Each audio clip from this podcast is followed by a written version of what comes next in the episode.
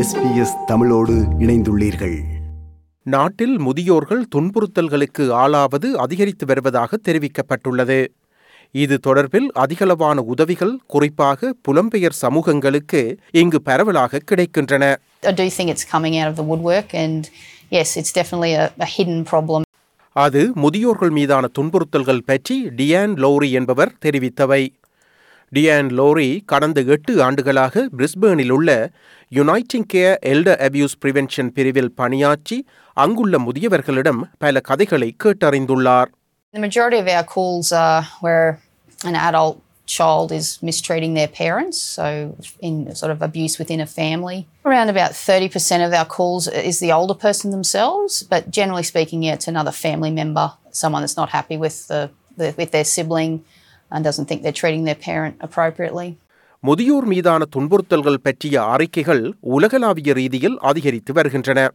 மேலும் இங்கு ஆஸ்திரேலியாவில் இன்ஸ்டிடியூட் ஆஃப் ஃபேமிலி ஸ்டடீஸ் நடத்திய சமீபத்திய ஆய்வில் இங்கும் முதியோர் துன்புறுத்தல்கள் பற்றிய எண்ணிக்கை ஆச்சரியமளிக்கும்படியாக அதிகரித்து காணப்படுகிறது.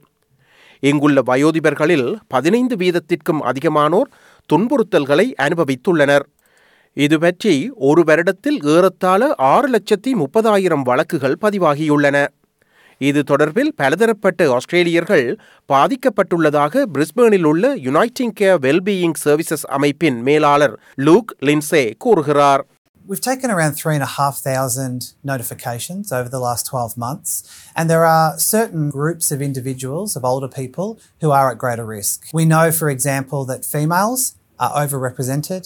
We know that aged 80 to 84 are overrepresented, and we know that Aboriginal and Torres Strait Islander older people are overrepresented, as well as um, older people with cognitive decline.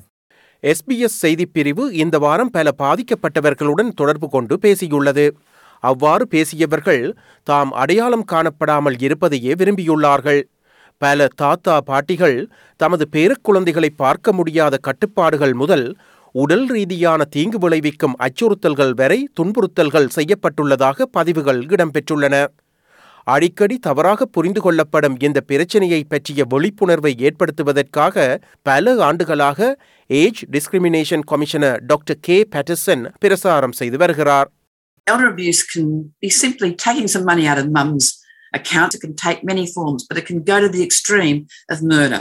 பல வயோதிப ஆஸ்திரேலியர்கள் முன்வரத் தயங்குவதால் முப்பது சதவீத துன்புறுத்தல்கள் மட்டுமே பதிவாகியுள்ளதாக டாக்டர் பேட்டர்சன் தெரிவித்துள்ளார் It's very serious. It's hidden. People don't report elder abuse. We know that from the research.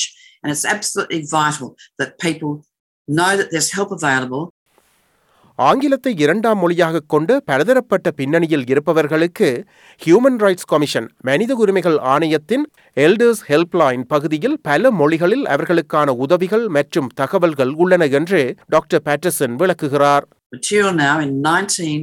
languages other than English to make sure that people from non English speaking backgrounds have the help that they need and they can get it quickly. Elder abuse action Australia என்னும் அமைப்பானது முதியவர்கள் மீதான பாகுபாடுகள் மற்றும் துன்புறுத்தல்களை அகற்றுவதை நோக்கமாக கொண்ட ஒரு தேசிய அமைப்பாகும் கோவிட் தொற்றானது முதியவர்கள் மீதான மோசடி உட்பட அனைத்து வகையான துன்புறுத்தல்களுக்கும் வழிவகுத்தது என்று எல்டர் அபியூஸ் ஆக்ஷன் ஆஸ்திரேலியாவின் இணைத் தலைவர் ஜெனி பிளேக்கி தெரிவித்துள்ளார் people have been isolated, had to stay at home, couldn't go out, have difficulty getting people um, going out with them.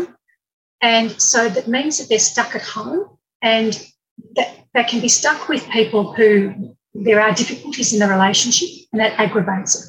So it becomes more and more tense and abuse increases. The other reason is a lot of people have lost their job through the pandemic.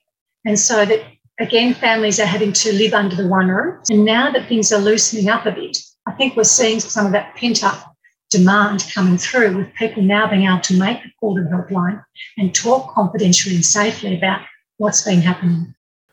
உங்கள் குடும்பத்தினர் உங்களை மதிக்கவில்லை அல்லது உங்களை சரியான முறையில் நடத்தவில்லை என நீங்கள் உணரத் தொடங்கும் போது உடனடியாக உதவியை அணுகி பேசும்படி Uniting Care Elder Abuse Prevention யூனிட்டின் டியான் லோரி ஆலோசனை கூறுகிறார் When you start feeling as though your family's not respecting you or not treating you appropriately, call and have that conversation. It, it is it's a safe conversation where it's not going to be spread around, and it's better to get in early and have that discussion rather than wait till things escalate.